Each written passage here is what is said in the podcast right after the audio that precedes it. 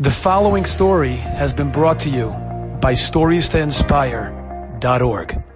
Chaim Zaid said over the story this week, but it happened last year in Yam HaMelach and the Dead Sea.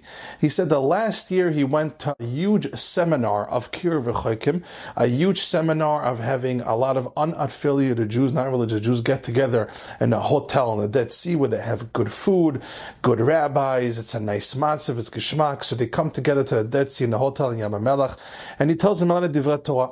He said last year he had a beautiful seminar in Yam HaMelach. Okay. They pray Shabbat, El Shabbat, they go out of the shul and everybody's going to the dining room. He said the dining room was gorgeous, beautiful table settings, awesome caterers, everyone was happy, everyone was besimcha, so many people. He says somebody comes over to him, and the individual, a fellow, and tells him, Kvod Harav, Rabbi, I need your help. He's like, what do you need my help in? We're about to have the Seudah, we're about to make it do. He's like, Kvod Harav, I need your help. My wife, she's so sad. She's so down. She's going through such a hard time. She doesn't even want to leave her room. She doesn't even want to leave her hotel room. Although we came all the way here to the seminar to Yam HaMelach, I thought she's going to be happy. At least over here she'll be happy. She'll be besimcha. But she's so down. She's so sad. She's going through such a hard time, such yisurim, such pain. She can't even leave her hotel room to come downstairs and join the Shabbat meal. Reb Chaim Zaid tells them, what's going on? How can I help you? He says, Rabbi, you have to understand. Unfortunately, we don't have any children. We're married for many years and we still don't have a child, and no one should know about it, no one should have it, everyone should have Bezat Hashem healthy children. And he tells the rabbi it's extremely painful and it's very hard. And my wife is just so down about it, she can't even leave her room. Rabbi, please help me, tells Reb Chaim Zaid. So Reb Chaim Zaid turns to this fellow and tells him, first of all, I want to let you know that I myself, said Reb Chaim Zaid, that I have children for many years until eventually famous story how he had a child with Sylvia at a different time. But Reb Chaim Zaid, when he first got married, I think for the first 10 years, he didn't have any children. And he says it over himself many times. So first he told this fellow that I want to let you know that I understand your pain. I understand your pain, but I want to help you out. Try to bring your wife downstairs. Let me have a conversation with you and her. I'll give you a beracha, a blessing. Maybe take, take something upon yourself. Tells him, Rabbi, I need your help. She doesn't even want to leave her room. He says, you know what? I'm going to say a tefillah, said Reb Chaim Zaid. I'm going to pray to Hashem. While I pray, you go upstairs, go up the stairs, and go try to get your wife one more time. And I'm going to dive into Hashem that Hashem should give her siyata dishmaya. Hashem should give her the strength and the chiyut, the life, the wanting the, to at least come downstairs and have a conversation with the rabbi. And that's what happened. This fellow went upstairs. Reb Chaim Zaid started diving to Hashem, and he and he said that he also dived to Hashem, Reb Chaim Zaid, that Hashem please put the right words in my mouth to know what to tell this lady. It's extremely hard, extremely painful. But Hashem, please guide me to say the right words with the right blessing to make this couple happy. And that's what happened. Baruch Hashem, the husband was able to convince his wife to come leave her room to come speak to the rabbi of the seminar of Chaim Zaid. So they came downstairs. The Mir of Chaim Zaid, Reb Chaim Zaid said he took them over to the side and they were about to start the Shabbat meal. He goes over to this couple and tells her, listen, first of all, I want to let you know that I myself didn't have children for many years and it's extremely painful. Let's discuss after Shabbat exactly what we're going to do and how we can help you. But one thing I want to ask you, and I want you to really do it and listen and the couple is listening. Okay, what is the rabbi going to say? What does he want us to do already? He tells her, to the woman, to the wife, he tells her, right now is Shabbat. Shabbat, you got to be besimcha. You got to be happy.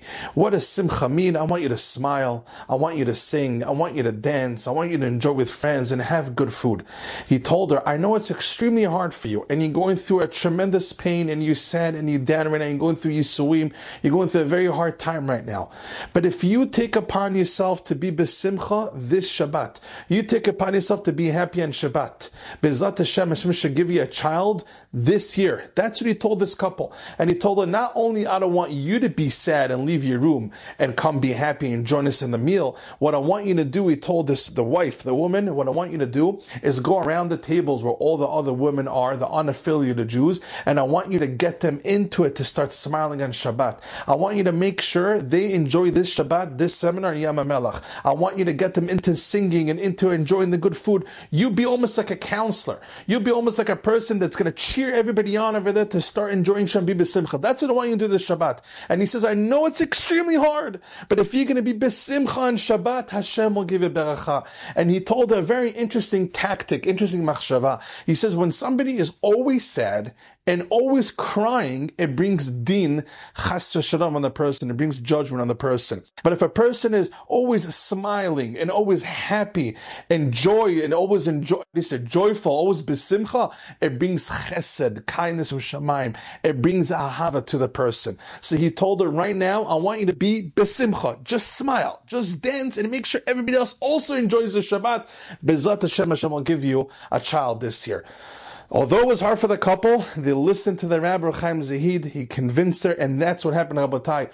They went to the dining room, and the whole Shabbat, this specific woman got all the other girls into it, into the Divrei Torah, into the singing to enjoy Shabbat. She made them laugh, and she made sure that a lot of the ladies at the time, the unaffiliated Jews, had a good time that Shabbat. Rabbi Chaim Zaid, a year later, and he said over the story this week. He said he got a phone call this week. Somebody online tells him, Kvod Harav, Rabbi. And he says he did not recognize a number. He asks him, who are you? He tells him, Rabbi, do you remember almost a year ago you came to a seminar Yam Melach? He says, yes, it was a beautiful Shabbat. Do you remember that I came downstairs and I told you my wife doesn't even want to leave her room and we had to convince her to leave her room and you told her if you're going to be besimcha in Shabbat, if you're going to be happy in Shabbat, Hashem will give you baracha. He says, yes, of course I remember. What happened? He's like, Kvod Harav, I want to let you know that we had a baby boy and we're having the Brit Milah, I want you to make sure you come to the Brit. What a beautiful story, said Reb Chaim Zaid. What a beautiful story.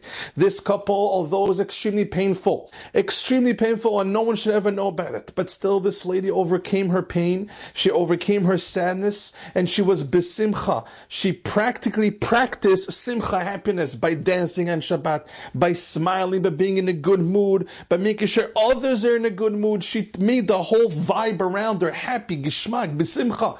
And beschut that, the Rebbe gave the Berachayim never child this in, but that's exactly what happened. Says of Chaim Zaid, what a powerful lesson.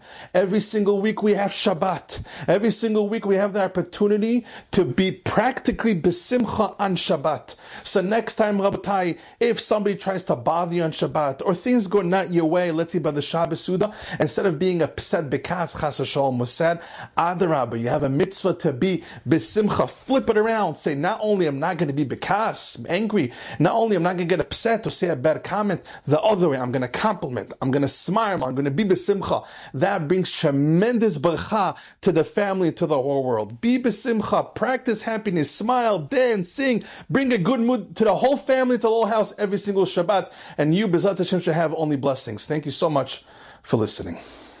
Enjoyed this story? Come again. Bring a friend. Stories to inspire.org.